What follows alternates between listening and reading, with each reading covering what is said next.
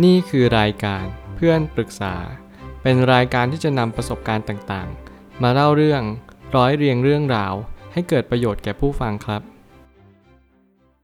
สวัสดีครับผมแอดมินเพจเพื่อนปรึกษาครับ วันนี้ผมอยากจะมาชวนคุยเรื่อง ชีวิตสามารถเปลี่ยนแปลงได้โฟกัสในการเปลี่ยนแปลงจุดนั้น ข้อความทิจากทอมบิวยูได้เขียนข้อความไว้ว่า เราทุกคนไม่ได้เกิดมาอย่างว่างเปล่าทว่านักวิทยาศาสตร์ได้แนะนำเอาไว้ว่า 50%ของความคิดเราสามารถปรับเปลี่ยนได้ โฟกัส 50%นั้น เพราะถึงแม้มันจะเป็นแค่ครึ่งเดียวจากการแกะสลักด้วยหิน และอีก 50%นั้นคือสิ่งที่เราจะสามารถเปลี่ยนแปลงมันได้ และสิ่งนั้นจะมาช่วยให้คุณปรับเปลี่ยนเป็นอะไรก็ได้ที่คุณต้องการ ข้อความทวิตนี้มันมาฉุกคิด ให้ผมได้คิดอยู่สิ่งหนึ่งว่า เราสามารถเปลี่ยนแปลงได้ และทุกคนก็สามารถเปลี่ยนแปลงได้เช่นกัน คุณไม่จำเป็นต้องท้อถอยหรือว่าจะต้องเหนื่อยไปกับการเปลี่ยนแปลงในตัวเองเลย จงระลึกไว้อยู่เสมอว่า เรามี 50%ที่สามารถเปลี่ยนแปลงได้ จงเรียนรู้ที่จะเปลี่ยนแปลงตรงจุดนั้น โฟกัสในสิ่งที่ควรโฟกัส แล้วไม่ต้องสนใจในสิ่งที่ไม่ควรสนใจ เรารู้อย่างนี้เราก็มุ่งตรงไปในทางที่เราควรจะตั้งใจเอาไว้เถอะ คุณจะได้ไม่เสียเวลากับสิ่งอื่น ยิ่งเราใช้ชีวิตมามากมาย มันก็จะมีสิ่งต่างๆ ให้เรารู้สึกว่าควยเขวหรือว่าโดน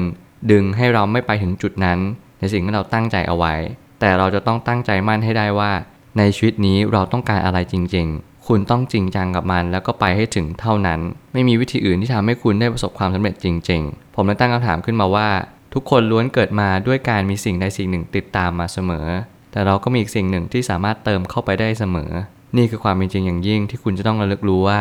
เรามีสิ่งที่ติดตัวมา ไม่ว่าจะเป็นอุปนิสัยเดิม สันดานเดิม หรือว่าความคิดเดิมๆแต่เราสามารถเปลี่ยนแปลงได้ ผมชอบความคิดหนึ่งมากที่มันทำให้ผมมาฉุกคิดอีกข้อหนึ่งก็คือ เราได้เรียนรู้ที่จะเปลี่ยนแปลงตัวเอง จากการที่เราเปลี่ยนแปลงตัวเองในทุกๆ วัน ชีวิตเราก็คือค่าเฉลี่ยในสิ่งที่เราเป็น คุณไม่ต้องสนใจว่าคุณจะเป็นคนอย่างไรในวันนี้ จงระลึกรู้ไว้เสมอว่า คุณจะเป็นคนที่ดีขึ้นหรือแย่ลง มันก็เกิดขึ้นจากวันนี้เท่านั้น คุณไม่ต้องสนใจว่า คุณจะมีชีวิตที่ดีหรือไม่ดีอย่างไรในตอนนี้ แต่จงระลึกรู้อยู่เสมอว่า ในอนาคตข้างหน้าชีวิตที่ดีหรือไม่ดีก็เกิดขึ้นจากวันนี้เช่นเดียวกัน ให้คุณสนใจ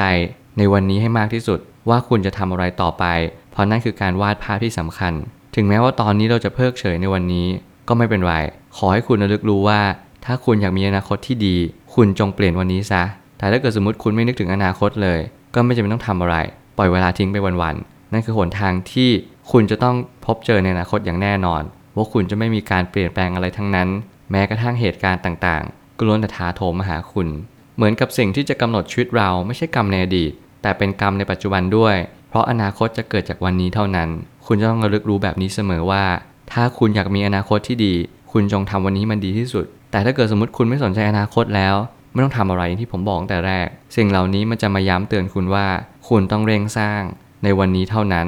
จงรีบเปลี่ยนแปลงตัวเองก่อนที่มันจะสายเกินไป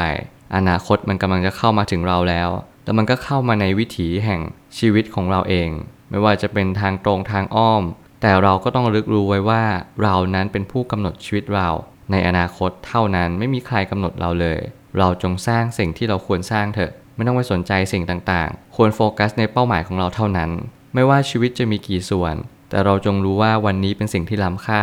เพราะเวลาเป็นสิ่งเดียวที่ไม่ว่าใครก็ไม่สามารถซื้อมันมาได้ มีสิ่งในโลกมากมาย ที่ถึงแม้ว่าเราจะมีความมั่งคั่งร่ำรวย ก็ไม่สามารถที่จะซื้อมันมาได้ ผมเลยยกประโยชน์ของการที่เราไม่สามารถซื้อเวลามาได้ ก็เพราะว่าเวลานั้นมีค่ามากๆ หลายคนที่ใช้เวลาล่วงเลยไปไกลมากๆ เราหารู้ไหมว่าการที่เราใช้ชีวิตเนี่ยเราใช้ชีวิตผิด และเราจะอยากย้อนเวลากลับมา